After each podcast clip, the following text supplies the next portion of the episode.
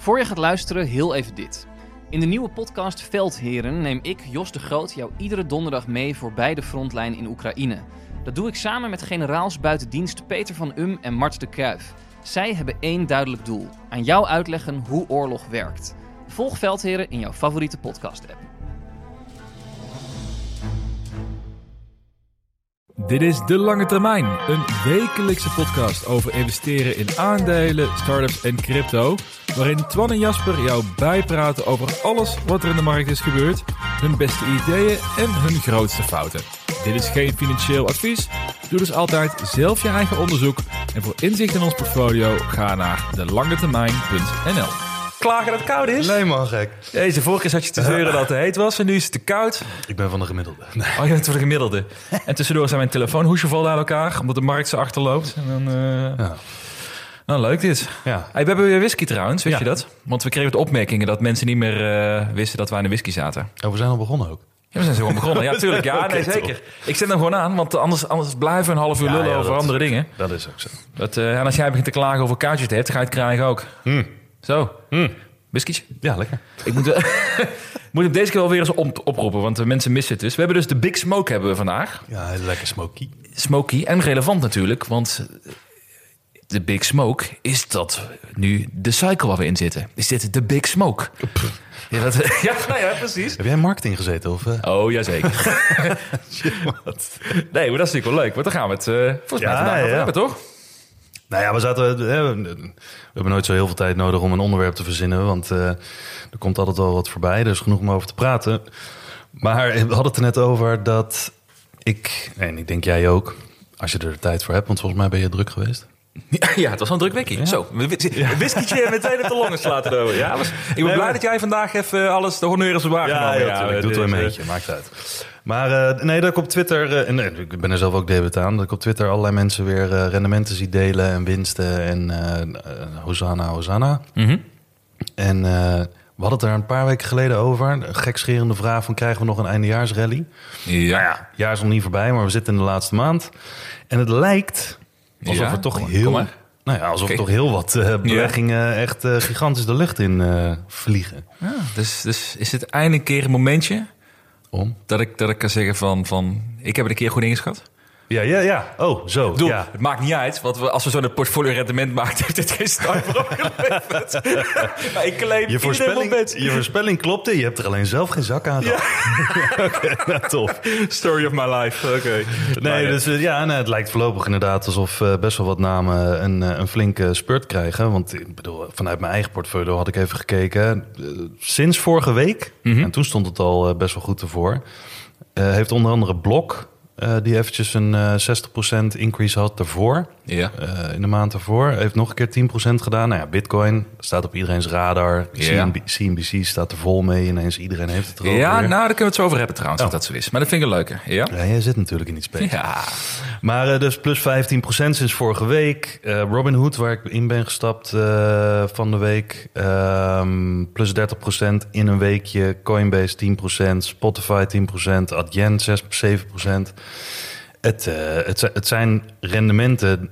Hè, niet alleen aanzienlijke rendementen waarvan ik denk van... joh, dat heb je normaal gesproken in een paar maanden of een jaar... Ja. Ja, als je de gemiddelde erbij neemt. Eh, maar ik begin ook in combinatie met het sentiment een beetje te merken dat het voor mij voelt.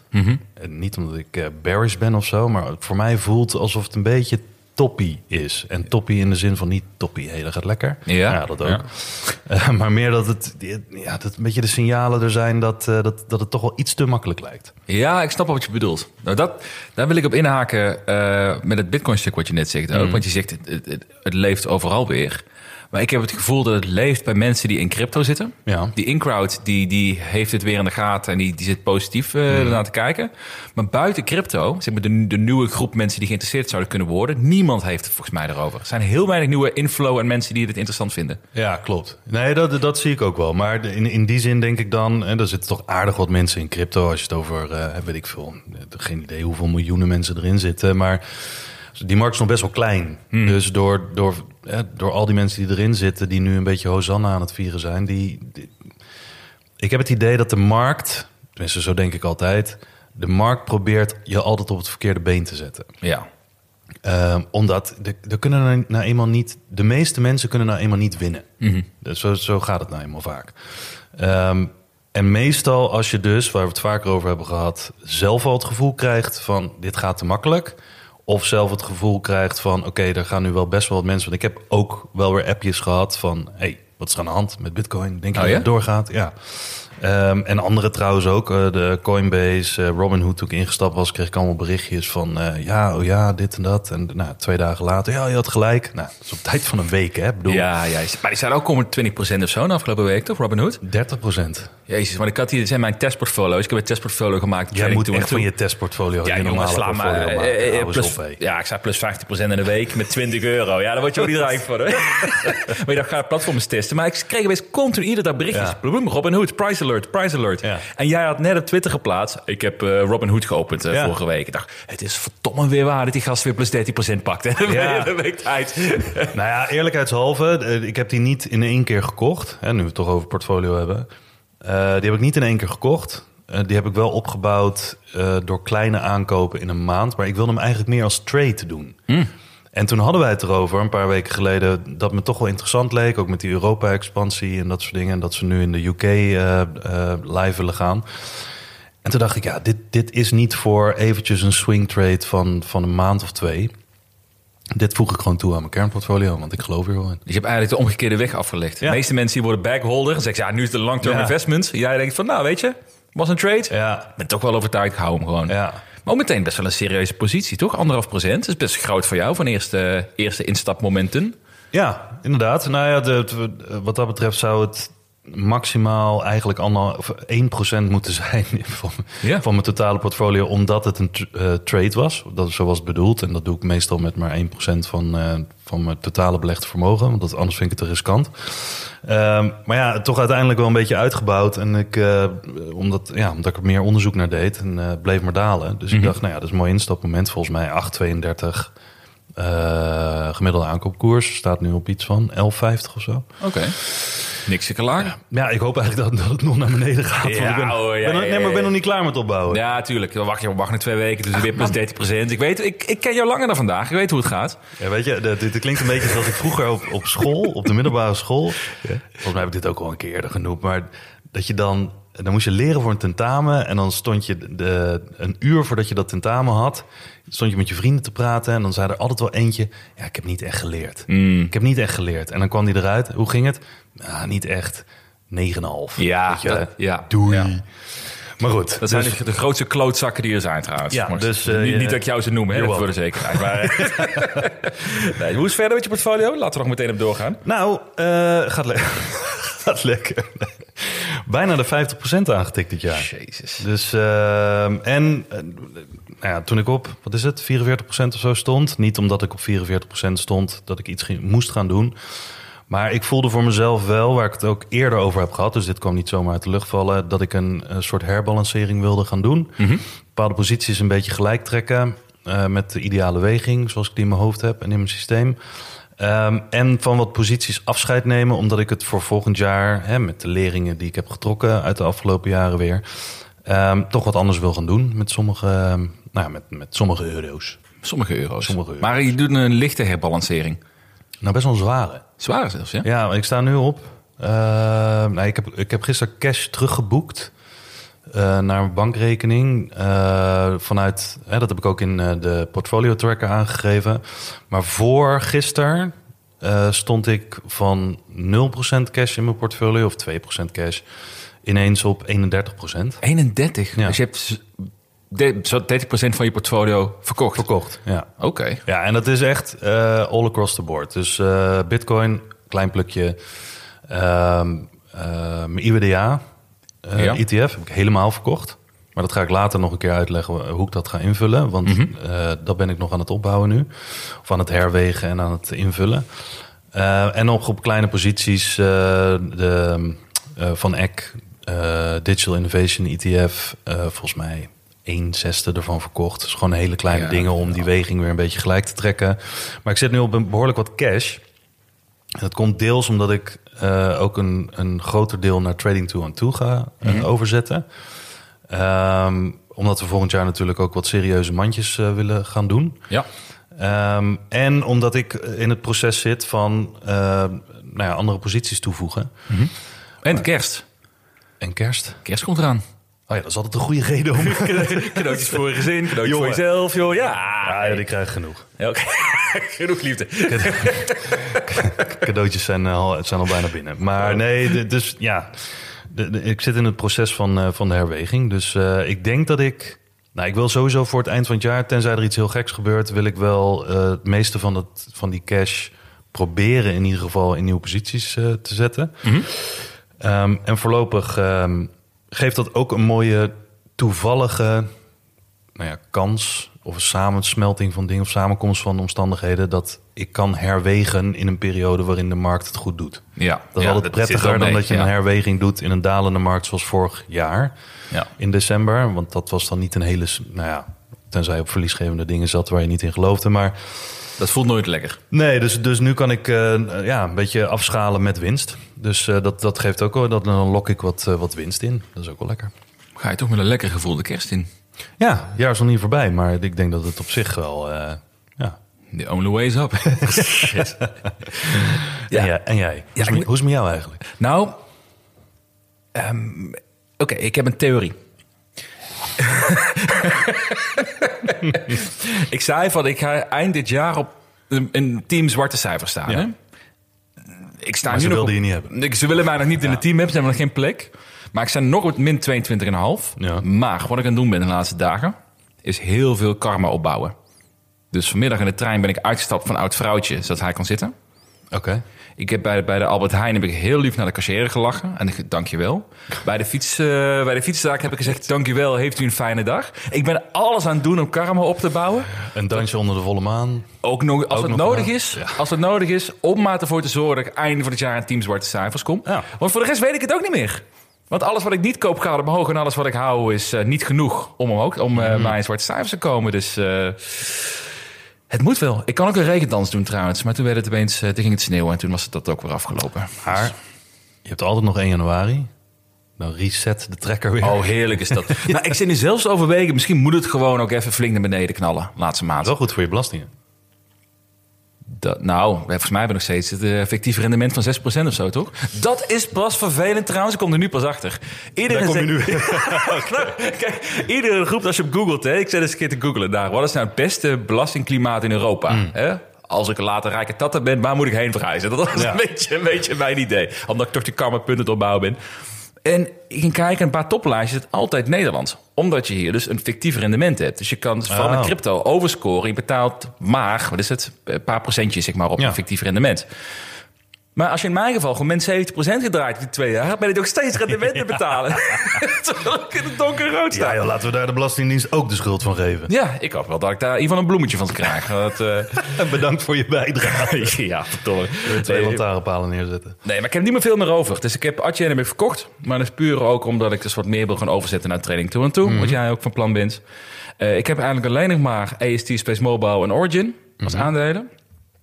En wordt nog wat crypto. En that's it. Maar dus, eh, als ik het goed begrijp, dan heb je, je hebt een aantal posities. En we hebben het niet alleen over de trekker, hè, de, de- om dat te meten. Want Ja. daar, zijn, sorry, daar zijn ze uit verd- verdwenen. Oh, verdwenen. Scherpe whisky, hè? Zo. Ah, drink voor de eerste keer whisky in twee maanden en je hoort het meteen. Oké.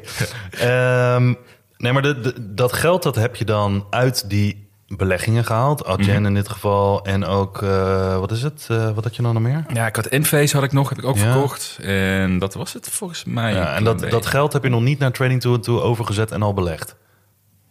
Eh, nee. Oké. Nee. Oké. Dus er staat Deels. eigenlijk nog best wel een klein deel van je belegde vermogen dan nu potentieel rendement te draaien. Potentieel. Ja, ik heb maar ik heb wel een deel van het geld wel overzet naar Ethereum. Oké. Met name. Eh, dus dat, op crypto loopt, die lekker te renderen. Maar het is niet dat ik al mijn geld op een nut heb. Maar, ik, maar dat is het ergste. Dus ik zie dus ook heel weinig kans op dit moment. Ja. Vorig jaar hadden Ja. we, toen deze podcast hadden, we hebben het erover gehad. Hè? We zeiden van, hier hebben we kans, daar is een kans. Echt Ja. kansen, kans te over. Zie een beetje Oprah Winfrey zo. hè? Jij Ja, hebt kans, ja. Jij hebt de kans. Jij moet die kant. Maar, maar nu, ik, ik, ik weet, ik dacht eerst van, komt het nou omdat je eh, kritisch bent geworden of wat dan ook? Of, of, of, of ziek, moet ik beter zoeken of wat dan ook? Maar ik vind op dit moment qua aandelen echt heel weinig kansen. Waarbij ik denk van dat zijn eh, hele solide bedrijven die echt heel aantrekkelijk gewaardeerd zijn. En het is ook niet gek als je kijkt naar hoeveel aandelen gestegen zijn. En ook de laatste maanden veel aandelen zijn gestegen. Ik zie het alleen bij small caps. Ja. Alleen small caps heb ik ook al gemerkt dit jaar. Die gaan natuurlijk pas weer een beetje draaien als de rente daalt. En dat zal volgend jaar waarschijnlijk wel iets beter draad gaan zien. Maar ja, eh, plus 4% rente is nog steeds niet genoeg om een eh, small cap eh, helemaal los te laten gaan. Nee, tuurlijk. geld. Dus Tuurlijk. Maar en, en, nou, nee, niet om namen te noemen, maar er zijn er wel. Je moet goed zoeken in die zin. Maar dan nog heb ik zoiets van: oké, als die al niet meegedraaid hebben en de markt keert zich straks, dan zijn dat niet degenen die tegen de markt ingaan. Hè, bijvoorbeeld een, nee, klopt. noem een, weet ik veel, Alibaba of een PayPal. Ja, ja. ja, dat klopt. Er zijn een paar die, die daarin niet meegedraaid zijn. Maar het zijn niet zoals vorig jaar had je eh, een paar alles. te noemen. Nee, nee ja, sowieso alles inderdaad. Ja, van, van voor crypto tot. Maar je had ook gewoon bedrijven zoals een Adobe. Die een ontzettend hoge return on invested capital hadden. Die gewoon super efficiënt waren met hun geld. Een enorme free cash flow hadden. Mhm. Ja. En die gewaardeerd waren voor onder wat, je, wat, wat, wat, wat bijna een value, value stock zou Ja. zijn. Zeg maar, even Ja. over- de lijn heen. En Airbnb was hetzelfde. En Ja. eh, je had nog een paar van die bedrijven. Die zijn er nu niet. Dus niet, niet met die groei en die eh, efficiëntie. inderdaad. Dus, dus ja, ik vind het lastig. Ja, en ik vind dat, dat is ook de reden waarom ik nu nog een beetje op cash zit. Want ik bedoel, tuurlijk had ik een plan voordat ik eh, dingen verkocht. Alleen dat plan ja, is in the works. Ehm, als er nu hele aantrekkelijke dingen zouden zijn... en die zouden ook nog de dingen zijn waar ik in zou willen gaan zitten... dan zou het een makkelijke beslissing geweest zijn... Hè, binnen de Giro het een verkopen, het ander aankopen. Ja. Ehm, maar dat is op zich eh, niet zo heel simpel nu inderdaad. Want ja, heel eerlijk... Het kan natuurlijk veel verder dan dit stijgen. Maar zoals ik ook op Twitter heb gezegd... ehm, er zijn toch al best wel wat technische indicatoren... die heel veel aandelen staan op overbought. Zeggen sommige mensen, ja, dat is een sterk signaal... want hè, dat is een, een, een heel sterk momentum. Ja, dat kan. Maar ja, het- historisch gezien zijn dat... dan heb je nog nou, niet al te veel upside meer. Misschien de laatste 10%. Dan moet ik dan voor die 10% alles erin rammen? Ik, eh, Ja, ja. Dus eh, ja, lastig. Ja, Maar, dus ehm, eh, ja, voor mij is even rustig aan, Ja. denk ik. En ik wil ook pas gaan herbalanceren. Niet om het balans herbalanceren. nee, Ik wil ik. Eh, nou ja, je hebt wat winst te pakken, ik heb wat verlies te delen. Maar eh, eh, ik, wil het pas, ik wil het niet gaan doen nu omdat ik vind voor mezelf dat ik het moet doen. En Nee. ik denk mijn beste kansen in mijn geval liggen nog steeds, wat mij betreft, bij mijn huidige portfolio. En daar wil ik nu niet van afstappen. Nee. Dus ik vind het heel veel best zo. Dus alles in NFT's? Of? Alles in NFT's, ja. nou, het zal je verbazen hoeveel uh, ETH daar nog mee gescoord heeft de laatste tijd. Ja, ja de NFT's gaan eh, best wel weer eh, hard, ja. Oh, jij zit ook echt vol in NFT's of zo dan? Nee, ik had er een paar. Maar die, die gaan wel gewoon... eh, ik heb laatst wel een paar gehandeld. Nou, daar gaan we niet te veel, veel op in. Maar ik had er Nee, een te paar gehandeld, die zijn wel gewoon... Ik heb gewoon één of twee ETH Ethereum binnen gescoord. Het is Wat meen je? Het is gewoon, wat is dat? Eh 4K? Nou, kijk, maar dit, dit is dus apart. Dat staat dus niet in mijn portfolio dividendtrekker. Nee, omdat we het altijd over rendement hebben en altijd over de dingen die we doen. En dat is meestal gebase- gebaseerd over die, op die tracker. Ik doe ook nog wel eens wat trades, die zitten er niet in. Ga ik in het nieuwjaar trouwens wel doen. Ehm, zodat het zichtbaar is. Maar je vergeet, net zoals met de start-ups die we dan vaak niet noemen. Ja. Je, we vergeten dat dan, maar dat hoort wel bij je rendement. Ja, ja, Toch? klopt. Ik bedoel, tenzij je het gelijk uit gaat geven aan, eh, weet ik veel, eh, dure jassen en dat soort dingen. Dan eh, Nee, nee, zeker waar. Nee, maar als je... van de verwarming, weet ik Nee, maar dat klopt. Maar daar moet je natuurlijk volgend jaar naar kijken. Maar die- als je dus, ik zat dus toevallig vorige week te rekenen. Als ik alles optel met startups, eh crypto trades, NFT, onzin die ik gedaan heb de laatste, laatste maanden, wat dan ook. Sta ik gewoon op winst dit jaar. Ja? En, en best wel dik ook nog. Maar, maar wel fictief, of eh, papieren winst met startups natuurlijk. Ja, maar ja, en het meeste is fictief. En, en dat is, ja, dat is niet meeste liquide in ieder geval. Nee, dat, dat klopt. En bijvoorbeeld nu in Amdax Trends zit ik in, zit er ook niet in. Staat ook op plus 15% in twee weken tijd. Dus 15? 15%, ja. Dus het is, die zit er ook niet in. Dus Heb je dit- goede timing mee gehad dan? ja, goede, Ja. goede, goede, goede collega's die weten hoe het werkt. Dus dat eh lekkere filter uit zit. Oh joh. Eh, en het, eh, de lange termijn portfolio, die gaan ook weer lekker. Ja, plus 31 procent. Damn it. Lekker. En, en nog steeds, de top 4 is hetzelfde. Coinbase, Nvidia, CrowdStrike, Basi. En de slechtste, daar zit eh, na het nieuws van eh, vorige week... ik weet niet of dat wat mee te maken heeft... eh, Oh ja. van Charlie, eh, Charlie Munger. Berkshire Hathaway staat in de bodem 4. PayPal, Enphase en Alibaba. En krijgen we nog een nieuwe positie volgend jaar erbij? Ik zag een tweet van je. Ja, ik wilde kijken, of tussen peilen, of om het portfolio misschien toch wat vollediger te maken waar we het vorige keer over hadden. Omdat we zelf ook in meer dingen aan het vertakken zijn met onze portfolio's. Of de luisteraars, of in ieder geval de volgers eh, op Twitter interesse hadden om daar iets van een crypto-positie aan toe te voegen. En die poll die loopt nu. En eh, het lijkt erop, als er niet veel rare dingen eh, gebeuren in de komende, het is het, 17 uur, ehm, dat Bitcoin toegevoegd gaat worden. Oké. Dus dat zal dan een kleine positie zijn. Dat worden dan 21 posities en eh, elk 4,7% van, eh, van het totaal. Dus we gaan het Leuk. zien, geen idee. Nou, leuke toevoeging, denk Ja. ik. Completer. Hey, we, hebben, we zijn lekker lullen geweest. Eerste Ja. 20 minuten. Zijn er verder nog dingen geweest in de markt? Ja, weinig. ja, ik heb niet veel meegekregen de laatste week. Dus, maar jij bent... eh, zitten we vol bovenop nou je Veluwe weekenden en IJsland weekenden en dat soort dingen? Ja, nou ja, ik heb, ik heb weer wat rapporten gelezen en eh, ik ben altijd nieuwsgierig. Ook een beetje omdat dan mijn eh spidey sense afgaat. En dan denk ik van, joh, wat...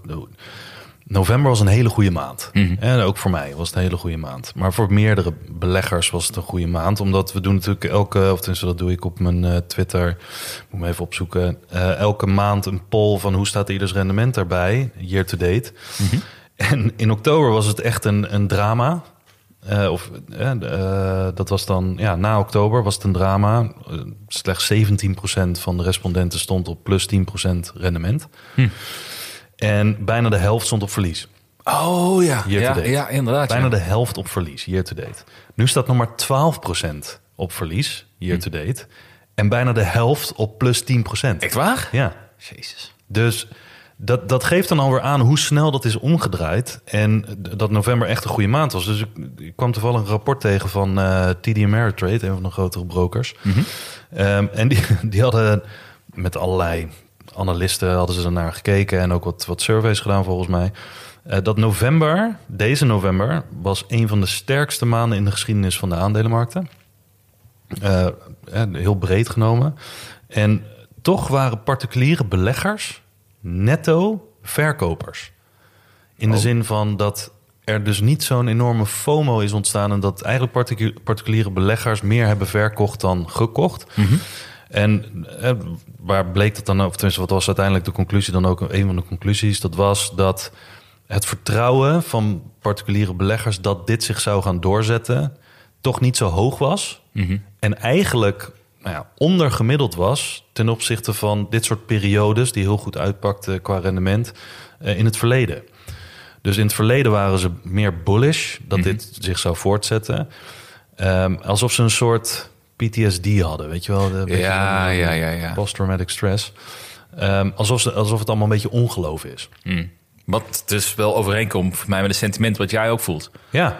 Ja, er zijn sommige mensen die, die, die schreeuwen... en dat is vooral een beetje in de crypto scene, denk ik. Eh, alles wordt weer van bitcoin naar miljoen... bitcoin naar 100.000, easy, weet ik veel wat. Eh, nog voor de halving, this time is different, weet ik veel.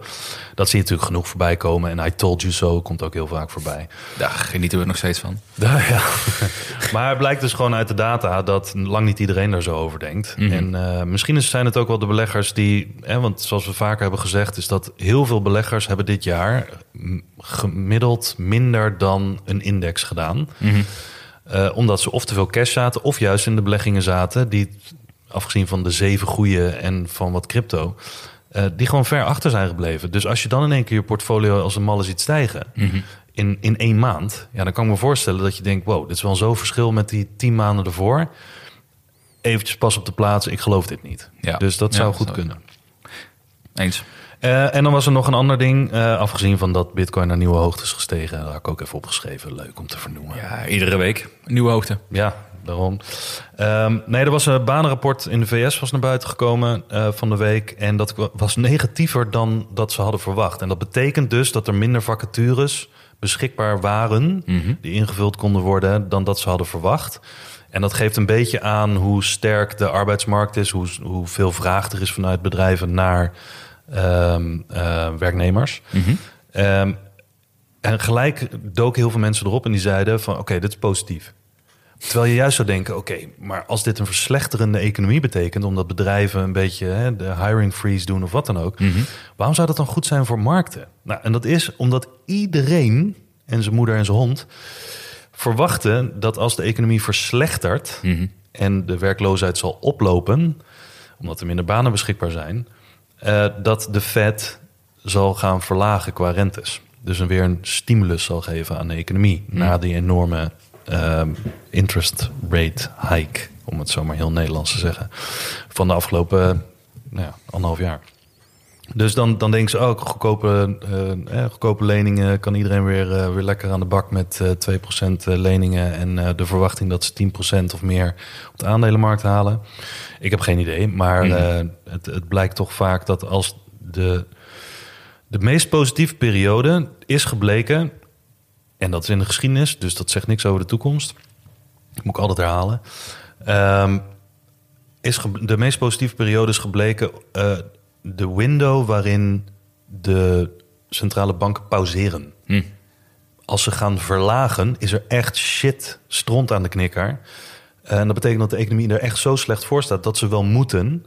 Ja, en dat is voor niemand goed. Ja, Ook voor de zo. aandelenmarkt niet goed. Ja, oké. Maar ze gaan het pas verlagen op het moment dat shit al hits a fan. Ja, meestal zijn ze trager daarmee, want ze kijken Ja. achteruit. Namelijk al die lagging indicators. En natuurlijk hebben ze ook wel op hun netvlies wat er in de toekomst gaat gebeuren. Maar ze moeten het kunnen eh, ja. kwantificeren. Dus, ehm, ja, de, de, dus er is gebleken dat in de afgelopen keren dat ze zijn gaan verlagen... dat de aandelenmarkt juist een klap naar beneden maakte. Mhm. Dus of dat allemaal heel positief is... Kijk, voor de lange termijn zou heel goed kunnen...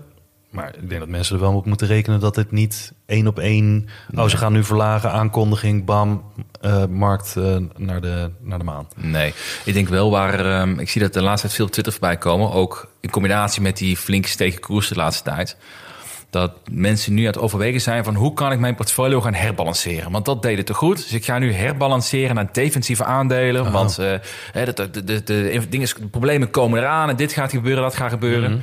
En dat, dat klinkt heel logisch in je hoofd, denk ik. Maar ik denk bij 9 van de 10 gevallen dat het een fout is. Denk ik. Om, omdat je daarmee wel alsnog weer gaat speculeren op wat de markt gaat doen. Wat Ja. niemand kan voorspellen. Je voorspelt de recessie aankomt. Dadelijk gaat het weer door een dak heen en je, je zit weer op de blaren. Dus Ja, en dat is, dat is wel vaak een recept. Dat kunnen maar heel weinig mensen kunnen dat goed. Eh, dat is wel echt een recept voor, eh, voor drama vaak.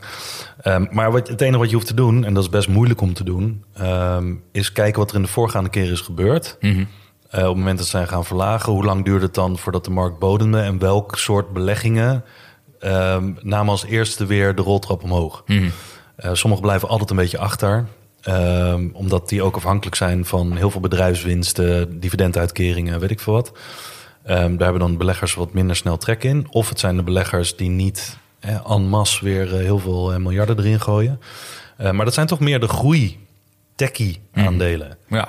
Die, hebben, die zijn ook vaak het hardst afgestraft. Mhm.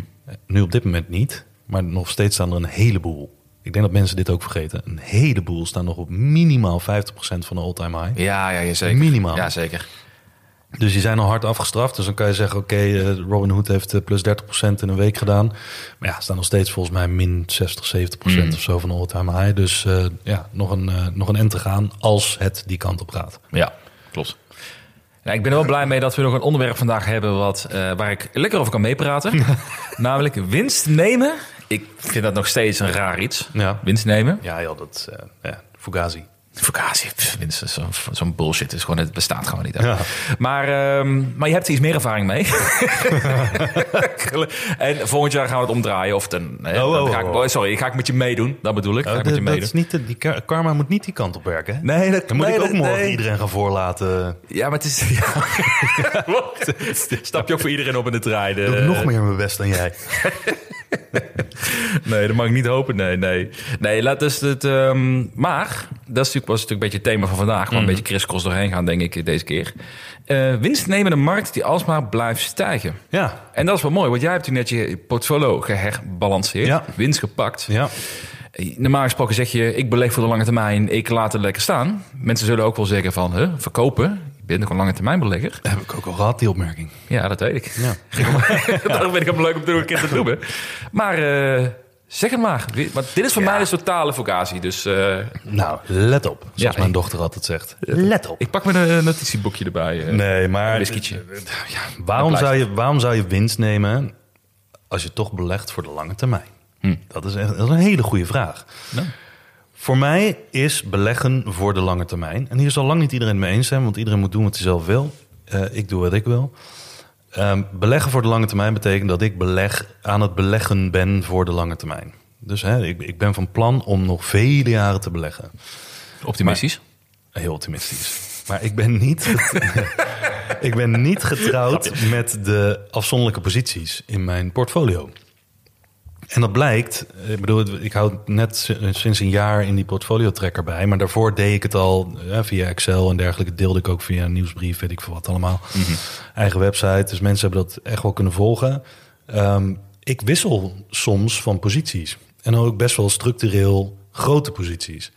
Ehm pakt niet altijd even goed uit, maar dat is puur omdat ik kansen zie en een bepaald marktsentiment, mijn eigen situatie verandert. Ehm, dus dan, dan ga ik herwegen. En dat betekent dat ik sommige eh, beleggingen, dus sommige posities ga knippen. Dus een beetje ga bijschalen. Ehm, en andere posities, daar neem ik afscheid van.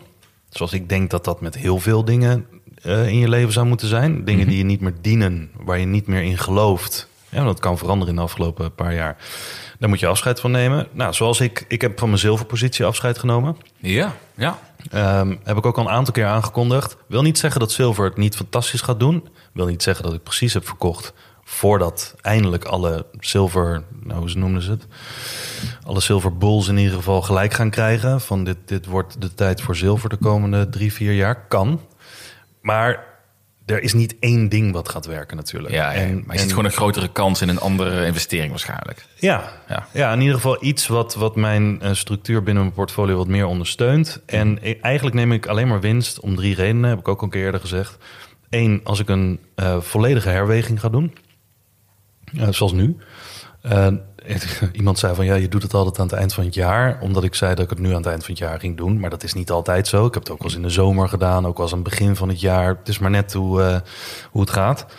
Ehm, dus dat is één. Als ik een jaarlijkse herweging doe, dan neem ik winst op de positie waar ik winst op kan nemen. Anders neem ik ook net zo makkelijk verlies hoor. Nee, ik wil zeggen, pak je alleen dat posities waar je winst kan pakken. Nee. Nee, toch? Nee, oké. ja. Nee, als eh, zilver, ik bedoel, zilver stond, ik volgens mij op een paar procent winst, maar had ik daar op 10% verlies gestaan, had ik alsnog afscheid. Ja, ja, exact. Ja. Geen moeite mee. Ehm, ook wel een beetje omdat de rest natuurlijk het goed heeft gedaan. Dat verzacht de klap natuurlijk.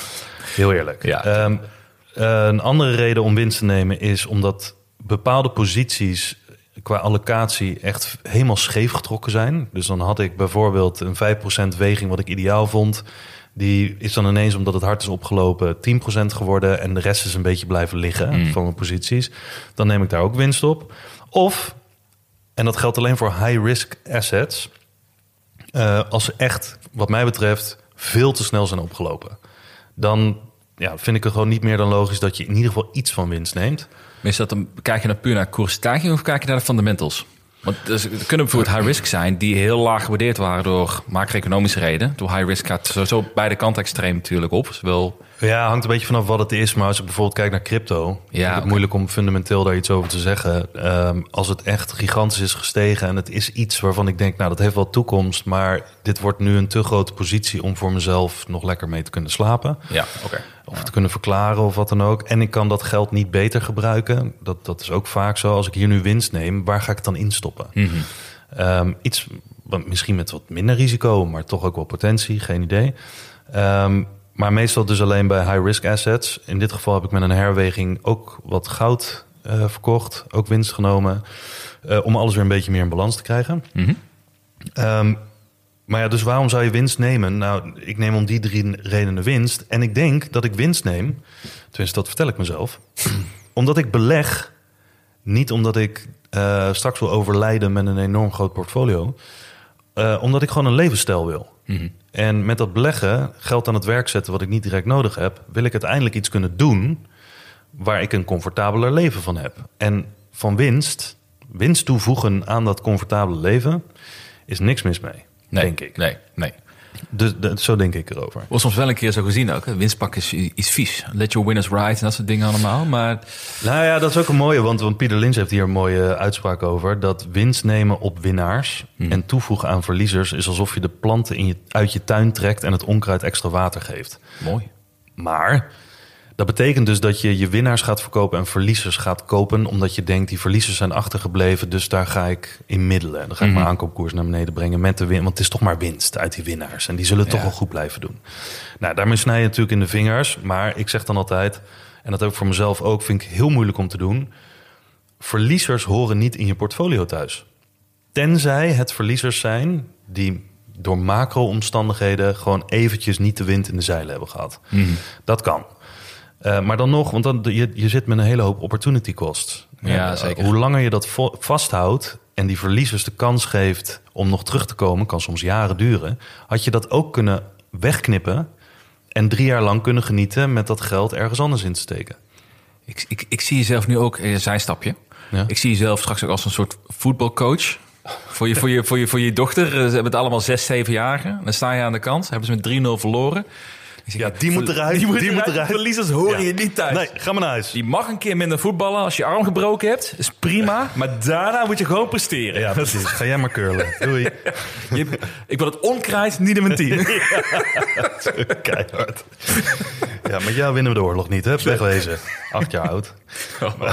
Maar, ehm, nee, dus eh, uiteindelijk horen dus verliezers niet in je portfolio thuis. En ik vind zo'n herweging echt een mooi moment om voor mezelf te beslissen. Soms is dat heel moeilijk om te doen. Ik heb dat in de afgelopen jaren ook een paar keer gedaan met beleggingen. Waarvan ik dacht, nee, dat komt echt wel goed. Ik heb er ook zoveel tijd in gestoken. Nou, die moesten gewoon weg. Ben blij toe. Ehm, ik denk dat het ook verstandig is in een situatie waarin de markt stijgt. Om dan winst te nemen. Want hè, de theorie is altijd, of het in praktijk eh, werkt, geen idee. Maar ehm, sell in strength en buy in weakness. Het is beter om op de weg omhoog te verkopen dan op de weg naar beneden. Terwijl je in de achteruitkijkspiegel naar de all-time high kijkt en denkt, ah fuck, dat had ik kunnen hebben. Ehm, eh, ook omdat er dan in een uptrend meer kopers zijn, dus je raakt makkelijker van je stukken af. Is dat, maar is dat iets wat je echt serieus...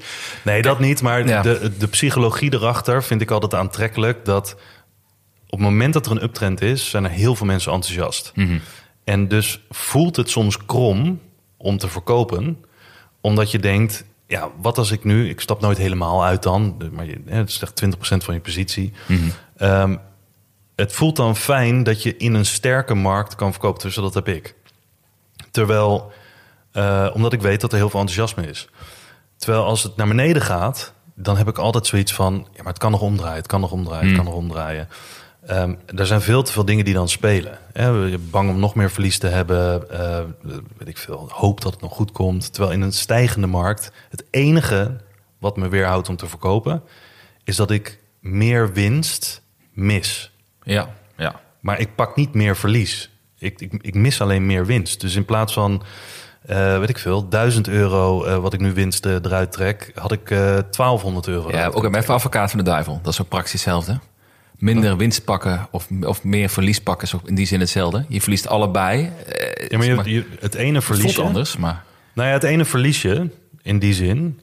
Want je zit dan vaak in een omgekeerde markt. Dus je zit vaak in een markt waarin het naar beneden gaat. De kans dat je nog een keer kan verkopen is heel klein. Voor datzelfde bedrag dat je het voor had willen verkopen. Klinkt een beetje ingewikkeld, maar Ja. Het, eh, nou, laat ik het erop houden dat, simpel uitgelegd, in een sterke markt verkopen is wat mij betreft altijd slimmer. Want op het moment, zeker als iets parabolisch gaat lopen, is de kans dat het gaat omdraaien steeds groter. Terwijl als het iets omgedraaid is, is de kans dat het verder blijft dalen nog groter. Dus je, kan, je moet gelijk actie ondernemen als het daalt. Ja, oké. Nu kan ik in een sterke markt zeggen: Oké, ik weet het niet helemaal zeker, want verkoop is moeilijk. Ik verkoop 10% van mijn positie. Het is een stijgende markt. Als het dan nog doorstijgt, denk ik: Ah, dan had ik met die 10% van mijn positie had ik net iets meer winst kunnen hebben. Boeien, ik heb winst genomen. En de rest van mijn positie staat nog winst te draaien. Als het dan echt gek wordt, doe je nog een keer 10%. Heb je in ieder geval die winst genomen. Dat, dat voelt voor mij prettig. Dat ik meerdere kansen omhoog kan hebben om nog te verkopen. Ja, In plaats van op de weg naar beneden, dat dit mijn enige kans is om nog mijn winst een beetje veilig te stellen. Ja, oké, ik snap je. Ja, mijn perceptie is, ik verkoop gewoon alles of niet. Dus dat is dan ja, dat is, ja, een beetje een andere manier van aanpakken. Ja, nee, Dus dat die snap ik hem. Ehm, en eh, uiteindelijk, het zijn natuurlijk altijd de vragen van... ehm, eh, waarom zou je winst nemen en hoe, winst je, hoe, hoe neem je dan winst? Nou, daar zijn heel veel theorieën over en heel veel mensen die het anders doen. Gisteren kreeg ik toevallig een reactie van iemand op Twitter. Die heeft dus zijn eigen algoritme geschreven kennelijk Zo? Omdat hij zegt dat dat algoritme... Die heeft het niet altijd goed, dat algoritme. Nou, eigenlijk waarom jij in eh, je Amdax Trend zit, denk ik. Oh ja, ja, ja, ja zeker. Omdat een algoritme het niet altijd goed heeft, maar vaker goed dan jij. Ja, Tenminste, dat idee heb je dan, anders zit je niet in zo'n algoritme. Maar die had zijn eigen algoritme geschreven, vond ik, vond ik echt fantastisch om te horen. Dan laat je een computer het werk doen. Eh, is bewezen dat dat vaak beter werkt. Ehm, nou, hoe neem je dan verder nog winst? Je kan eh, gestaffeld uitstappen, zoals ik net zeg. Van, Hmm. Net zoals dat je gestaffeld instapt door bijvoorbeeld dollar cost averaging te doen... of elke keer bij bepaalde punten als het daalt een plukje erin te gooien... eh, kan je nu ook gestaffeld uitstappen. Van, hè, of, eh, dat zou je eigenlijk voordat je instapt moeten bepalen bij dit niveau... Ga ik verkopen met 10% van mijn, van mijn positie. En als het dan nog verder stijgt, nog een keer 20%. En ik wil altijd de helft overhouden. Weet ik veel, zoiets. Met Bitcoin heb ik dat ook in mijn hoofd. Ehm, en wat ik zelf een hele interessante vind, die ik eigenlijk al een hele tijd ken, maar pas dit jaar ben gaan toepassen, is een stop-los gebruiken. Heel veel mensen denken dat een stop-los alleen maar bedoeld is om als je een positie hebt om te zorgen dat je uitstapt zodat je niet nog meer verlies hebt. Stel dat je op 60 instapt en je denkt, oh het kan best nog eens naar beneden gaan. Ik zet mijn stop-los op 55. Dan ben ik hem in ieder geval kwijt met misschien maar 500 euro verlies. Ja, want een stop los is dus als hij onder een bepaald punt komt, dan Ja. verkoopt hij hem. Ja, Ja. Ja, dus stel dat de koers nu op 60 staat. Jouw instap, eh, dus je gemiddelde aankoopkoers was 40. Nou, mooi al 50% winst ge- gemaakt. Dan kan je natuurlijk denken, ja, op 60 ga ik dan verkopen. Ik heb 50% winst. Maar je kan ook zeggen, weet je wat, ik wacht tot die boven de 60 is. Ehm, dan zet ik mijn stop los op 60. Blijft die stijgen, nou, dan schuif ik mijn stop los, dus mijn onderste verkoopgrens, schuif ik een stukje op naar Ah, ja. 62, 64. En op een gegeven moment keert dan uiteindelijk een keertje die koers om. En dan raakt hij je stop los, omdat hij naar beneden zakt. En dan heb je hem voor meer dan die 60 verkocht. Dus dan heb je alsnog meer winst dan dat je zelf had willen nemen. Nou, Ja. dat vind ik heel interessant. Ja. Ehm, ik ben er ook wel eens op misgegaan, want uiteindelijk draaide dan de koers als een malle weer om, net nadat hij mijn stop los had geraakt. Moet je ook nooit op hele getallen zetten trouwens, want Nee, nee, nee, nee. nee, nee. daar, ga- daar ga je ook nat op. Ehm, dus op die manier denk ik dat mensen kunnen verkopen. Ik denk dat het wel slim is, en dat heb ik ook gezegd op Twitter. Want dit vind ik het.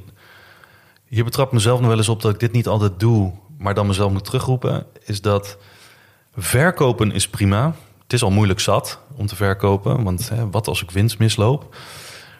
Maar heb wel een plan wat je met dat geld gaat doen wat je uit die belegging haalt, waar gaat dat dan heen? Gaat dat dan naar verliezers? Gaat dat dan naar nieuwe posities? Wanneer? Eh, heb al een plan klaar. Want anders, ben je, anders sta je met een pot cash aan de zijlijn. En de belegging waar je het net uit hebt gehaald, die stijgt maar door. Ja. En vervolgens denk je, shit, dit is toch echt anders. Het gaat toch echt de dak. Stel voor de bitcoin bijvoorbeeld. Nou, ik heb, eh, wat is het? 8% van mijn positie verkocht, zoiets. Stel dat het nou echt in één keer doorgaat naar 80.000. Ja, dan zou ik op de weg naar 80.000 kunnen denken... oh, ik moet weer instappen. Want dit had, dit had winst kunnen zijn, veel meer winst kunnen zijn. En ik heb nog eigenlijk geen idee wat ik met die 8% moet doen Ja, ja. van mijn cash. Ehm, en, en wachten is prima voor een week, maar we weten allemaal, zolang, zo- zodra je langer dan twee weken tegen dit soort stijgende koers aankijkt met een pot cash eh, in je hand, eh, dat je denkt, ja, the fuck, dit, dit moet er gewoon in. En op het moment dat je dat doet, draait hij waarschijnlijk om. Dat is mooi hoe altijd. dat psychologen Ja. met z'n allen ook weer op het juiste moment, precies op dat Ja, moment kunnen ja, bepalen. Eh, Dus heb een plan voordat je uitstapt wat je met dat geld gaat doen. Ehm, en eigenlijk, als we het toch over uitstappen hebben en winst nemen, er zijn maar twee manieren, wat mij betreft, zullen er vast meer zijn, maar er zijn maar twee manieren om geen spijt te krijgen van een verkoop. En dat is wanneer de koers ernaar flink instort. Want dan kan je tegen jezelf zeggen: zie je wel, mooi. Ik ben uitgestapt op 60, hij staat nu op 50. Ik kan hem weer terugkopen als ik wil. Dan heb ik gewoon dubbele winst. Weet je wel zo? Dat is een goede reden om geen spijt te krijgen, maar dan ben je afhankelijk van de markt. Of door echt een solide plan te hebben. Ja. Want dan hoef je geen spijt te hebben. En dat heeft bijna niemand. Nee. Nee, en ook al hebben mensen een plan, dan laten ze zich toch door hun emoties weer verleiden Yep. om uiteindelijk toch weer iets te doen wat je van tevoren niet van plan was om te doen. En dat is puur omdat je knettervaak kijkt. Want in een markt die als een malle omhoog gaat, kijken mensen steeds vaker. Daar zijn ook echt statistieken over van, van allerlei brokers die zeggen: joh, in één keer is het aantal inlogmomenten is Ja. vertie- vertienvoudigd. Eh, en hoe gekker het gaat, hoe vaker mensen kijken. Maar dan ben je dus ook onderhevig aan al die emoties en dan ga je domme dingen doen. Dus beter om even te wachten. Misschien moet je zelfs gewoon een maand of twee maanden op je cash zitten. Als je geen beter plan hebt, kan je dat beter doen. Die cash aan de zijlijn houden, dan dat je het met FOMO erin eh, smijt. Ehm, en daarna, we hebben het al een keer eerder gehad over hoe lang het duurt voordat een dalende trend eh, een bodem vindt. Nou, dat, wat we hadden het over 150 dagen of zo. Ehm, stap niet te snel weer in. 150 dagen, we hadden toch twee, Ja, twee weken niet in stap Wacht zei, toch? twee weken, maar gemiddeld. Is inflatie? Nee. gemiddeld gezien 100 tot 150 dagen in elke cyclus. Jezus.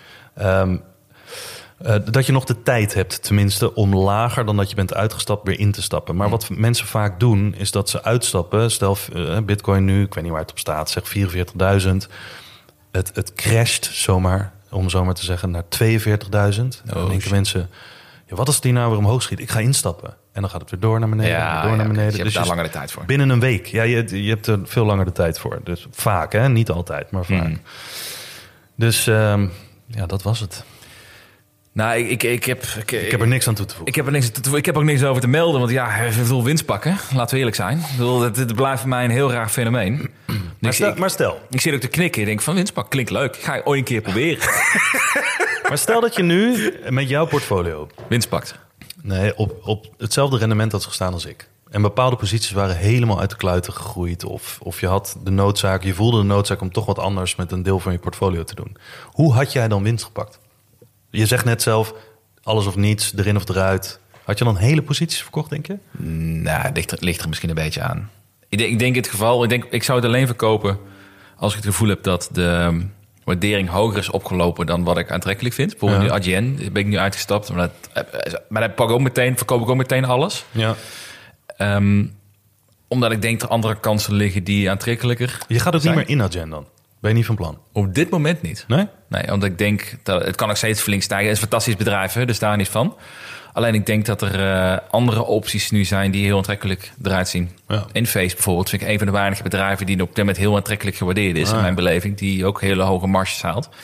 Eh, maar terugkomen die vraag, ik denk wel, het, het ligt ik moet wel zeggen, het ligt wel aan de positie en het vertrouwen. En ik denk, stel nu dat zo'n EST bijvoorbeeld zou verdrievoudigen, Ja. zou ik niet met- volledig verkopen, maar ik zou een plukje, wat jij gedaan, een plukje eraf halen Ja. en dat herallokeren. Dat zou ik wel doen. Ja.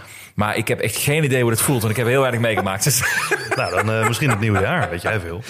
nieuwe jaar, nieuwe kansen. Ja, zodra ik me meer karma heb opgebouwd. Het zou zomaar met Ethereum kunnen gebeuren natuurlijk. Nee, maar ik denk wel, kijk op zich, dit onderwerp wat je net beschrijft, het is in die, in die zin relatief eh, basis. In de zin denk ik dat veel beleggers het zouden moeten weten. Maar ik denk dat heel veel mensen denken dat ze het weten. Maar dat het goed is om dit even nog een keer over na te denken van wat, wat het nou is. Zeker in deze periode waar veel mensen, denk ik, best wel dikke winst kunnen pakken Ja. op aandelen. En elke keer herhaalt die cyclus zich weer. Ja. Ik zie ook Ja. dezelfde mensen, ik zal ze niet bij naam noemen, maar mensen weten zelf wel wie ze zijn. Raoul, Henk. ik zie dezelfde mensen dezelfde opmerkingen maken Ja. als bijvoorbeeld in juli van dit jaar. Ja, ja. voordat het omdraaide. Van, oh, had ik maar, had ik maar. En dan vervolgens, dan denk je van, oké, dan heb je maanden de tijd gehad om een plan te maken. En nu zitten ze weer op hetzelfde punt. Ja. Van, wat, wat moet ik doen? Wat moet ik doen? Ja, maar, het is daar, maar daarom zei ik net gekscherend van een plan. Uiteindelijk heeft niemand een plan. Ik bedoel, Ik heb het zelfs meegemaakt met Adyen, waar ik zei op, op 26 Ja. ga ik, oh, ga ik Ja. volledig positie pakken. En ik, we zitten hier in de podcast. Ik zeg, nee, ik, ik wacht eventjes, want het gaat nu wel heel snel naar beneden. Ja, ja eens. Ja, Nou, dus ja, hè, wat eh, ja een plan. Ja. Plannen, zijn, plannen zijn om gebroken te worden, vind ik.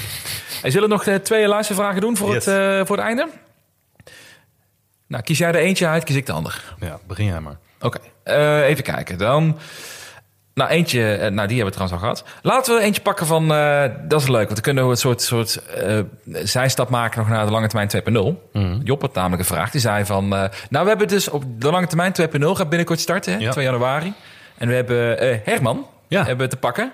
Onze, onze boekenworm, die eh 60 boeken per week leest, volgens mij. leest echt een partij boeken, jongen. Ja, is niet normaal. Dus. Maar we vinden het dus leuk met ons nieuwe platform om, om onze fanatieke volgers, fans, luisteraars, eh, mensen waar wij veel meer interacteren op Twitter, om hen ook een plek te geven op een nieuwe platform. Als Ja. soort beleggers met beleggers voor beleggers. Geval, Ja. En eh, nou, hij zei meteen, nou, ik vind het leuk om ook mijn boekrecensies bij jullie te gaan delen. Dus hij is super welkom. Hij gaat dat ook nu regelmatig bij ons doen ook. En we krijgen nog best wel veel reacties natuurlijk van vaste luisteraars. Van, kan ik iets voor jullie doen? Dus het leeft echt. Dat vind ik heel heel tof om te zien. Eh, maar Joppe zei, nou, ik wil wel een lange termijn Discord opzetten. Met Ja. kanalen voor discussies over assets, yada, yada, yada. En toen zei jij, "Sst, wait for it, of zoiets. Working on it. Working on it. Ja. Is dat, was dat een subtiele hint? Is dat iets wat we moeten gaan lanceren? Zijn aan het lanceren? Ja, volgens mij zit dat in de plannen, toch? Hebben we dat al verteld? Ik weet niet wat dat... Volgens mij hebben we het vorig jaar... Of vorig jaar? Ja, vorig jaar. Vorig jaar. Toen we elkaar nog niet kenden, hebben we het erover gehad. Nee, eh, vorige week hebben we het erover gehad voor de vrienden van de show. Oh ja. Ja, Ja. Dat, eh, dat we inderdaad... eh, nou ja, Discord, het is, het is een Discord. Dat willen we gaan opzetten, omdat we toch iedereen ook... Niet iedereen zit op Twitter. Ja. Ehm, om, om iedereen erbij te betrekken, om ook goede discussies te hebben over niet alleen assets, maar ook over psychologie. Ehm, en ook over hè, de boekentips, dat soort dingen. Maar, maar ook gewoon over eh, afleveringen. Dus Mhm. als suggesties voor afleveringen, suggesties voor onderwerpen.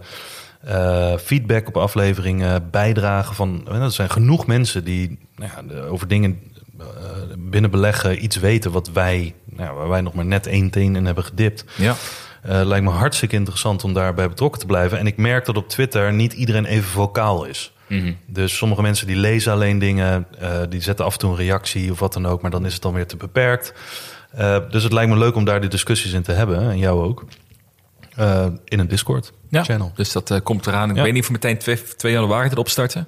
Nee, dat moeten we even langs een moeten we beetje, even goed opzetten. Maar dat komt ja. eraan. Nou, dat is een hele mooie, mooie Ja. teaser. Ja, Dan kies jij er maar eentje uit nog. Ehm, ja, de twee vragen van Martijn en CryptoPoef... die gingen eigenlijk allebei over... d- nu alles aan het stijgen is... Crypto poep. ik vind het wel een mooie naam. Ehm, gaan we dan winsten verzilveren? Nou, dat, dat heb ik inderdaad gedaan. Jasper weet niet wat het is. Nee, ik doe niet aan. Nee, en uh, Raoul vraagt... Kan je ook een verlies beetje- verzilveren? Dat kan je zeker verzilveren. Voelt dat hetzelfde? Nee. nee. Nee, daar heeft mijn vriendin ook wat over te zeggen. Nee, maar ehm Raoul, dat is een beetje een eh, specifieke vraag. Maar even snel dan. Wat is de potentie van USDC in Latijns-Amerika, Azië en Afrika? En indirect Coinbase met een belang in het moederbedrijf van USDC, namelijk Circle. Voor de mensen die dat niet weten, USDC is een stablecoin eh, gebaseerd op de US dollar. Eh, maar dan een crypto-versie of cryptografische versie ervan. Ehm, en of dat potentie gaat hebben in Latijns-Amerika, Azië en Afrika. Nou, ik denk niet alleen specifiek USDC. Maar er is nu ook een rapport naar buiten gekomen van PayPal. Mhm. En ook aan een aantal banken, waaronder JP Morgan, die zeggen allemaal, eh, en dat is natuurlijk heel specifiek voor eh, vanuit hun area ehm, Noord-Amerika, omdat daar werken ze nog heel veel met wire transfers. En dat is zo'n omslachtig systeem. Wij hebben in Nederland natuurlijk gewoon hè, direct payment, instant payment, Eh, niks aan de hand, dus wij krijgen het binnen een minuut. Eh, maar daar duurt het heel lang. En ze hebben zelf al aangekondigd, waaronder PayPal ook. Die hebben nu een stablecoin gelanceerd. En die zeggen, het is heel frictieloos. Je hebt het binnen een minuut heb je het eh, binnen. Je hoeft niet meer tegen mensen te zeggen van... joh, eh, wire jij dat geld even en na zeven dagen gaan ze het pas doen. Mhm. Dan zit je er nog zeven dagen op te wachten. Bank holidays, weet ik veel wat allemaal. Dus je krijgt over veertien dagen je geld. Daar zien ze potentie in. Ehm, USDC is het stablecoin van Circle. Eh, een grote speler die nu heel internationaal dat aan het uitbreiden is. En die hebben dus nu ook aangekondigd van de week... dat ze een samenwerking aangaan met Nubank. Hm. En Nubank is een van de grootste neobanken in Latijns-Amerika. En Latijns-Amerika heeft een enorm grote populatie. Die er zeker bij gebaat is om frictieloos eh, dingen te kunnen doen met financiën. Dus ja. ja, ik denk dat daar wel veel potentie in zit. Dus dat. Nou, rol bij deze. Ja, en ik denk Dus dat dat ook goed is voor Coinbase. Bij USDC is er gewoon gekoppeld aan de dollar. Dus het gaat er niet omhoog, omlaag, wat dan ook. Nee, nee, nee, de, de USDC zelf niet. Maar de potentie voor transactievolume en fees... die er dus in dit geval door partijen zoals Coinbase en Circle Oh, zo ja. eh, genomen worden. Eh, even in full transparency, ik ben ook investeerder in Circle. dus, eh, Daar komt hij. Daarom wil je deze vraag zo graag behandelen. Ja, natuurlijk. Godverdomme, met zijn invloed een beetje, een beetje pompen. Nee, maar ik denk, ik bedoel, partijen zijn er gewoon bij gebaat om zoveel mogelijk fees op te strijken. Ja, ze doen het voor de greater good, maar als ze er niks aan verdienen, dan zouden ze het ook niet doen. Nee. En terecht. Dus ik denk dat dat voor dat soort bedrijven zoals Coinbase en Circle zeker goed is. Wij ook niet. Wij zouden het niet doen als wij niet in de konden verdienen. Is dat? Lekker dit. Oké, en wij gaan door met de Vriend van de Show aflevering. Ik hoop dat mensen weer lekker een hardlooprondje hebben afgemaakt. Ik hoop het trouwens niet. Het is veel te koud op te hardlopen. Ja, jongen, wat is dit voor diehard eh bankzit Ben, opmerking? ben jij naar buiten geweest de laatste dagen? Ja, ik moest naar jou toe, toch? Ja, oké, in de auto. ja. Ja, Ja, Dat is ja wel- nee, touché. Eh, Oké, daar heb ik het te pakken toch eindelijk één keer in deze aflevering. en wij gaan door naar onze vriendenaflevering. Hebben wij ooit spijt gehad van een te grote verkoop? Ja, zeker. Ik heb je zo een- uitleggen. Ik heb er een leuk verhaal over trouwens. Wat jij niet weet, volgens mij. Oh. Ja, ja, ja, dat wordt leuk. Wordt leuk. Hey, vind je het een leuke podcast? Heb je weer eens van geleerd? Of heb je je gewoon vermaakt tijdens vooral het niet hardlopen? Lekker op de, terwijl je lekker op de bank zit met een zak chips erbij, kan ook. Ehm, we hebben nog steeds scores mogelijk op Spotify en Apple, iTunes. Zeker, dat mag Dus, erbij. eh, eindejaars scoren tellen dubbel. Ja. Heb ik me horen vertellen. Dus eh, zeker doen. En dan willen jullie allemaal weer bedanken voor het luisteren. En eh, tot de volgende week.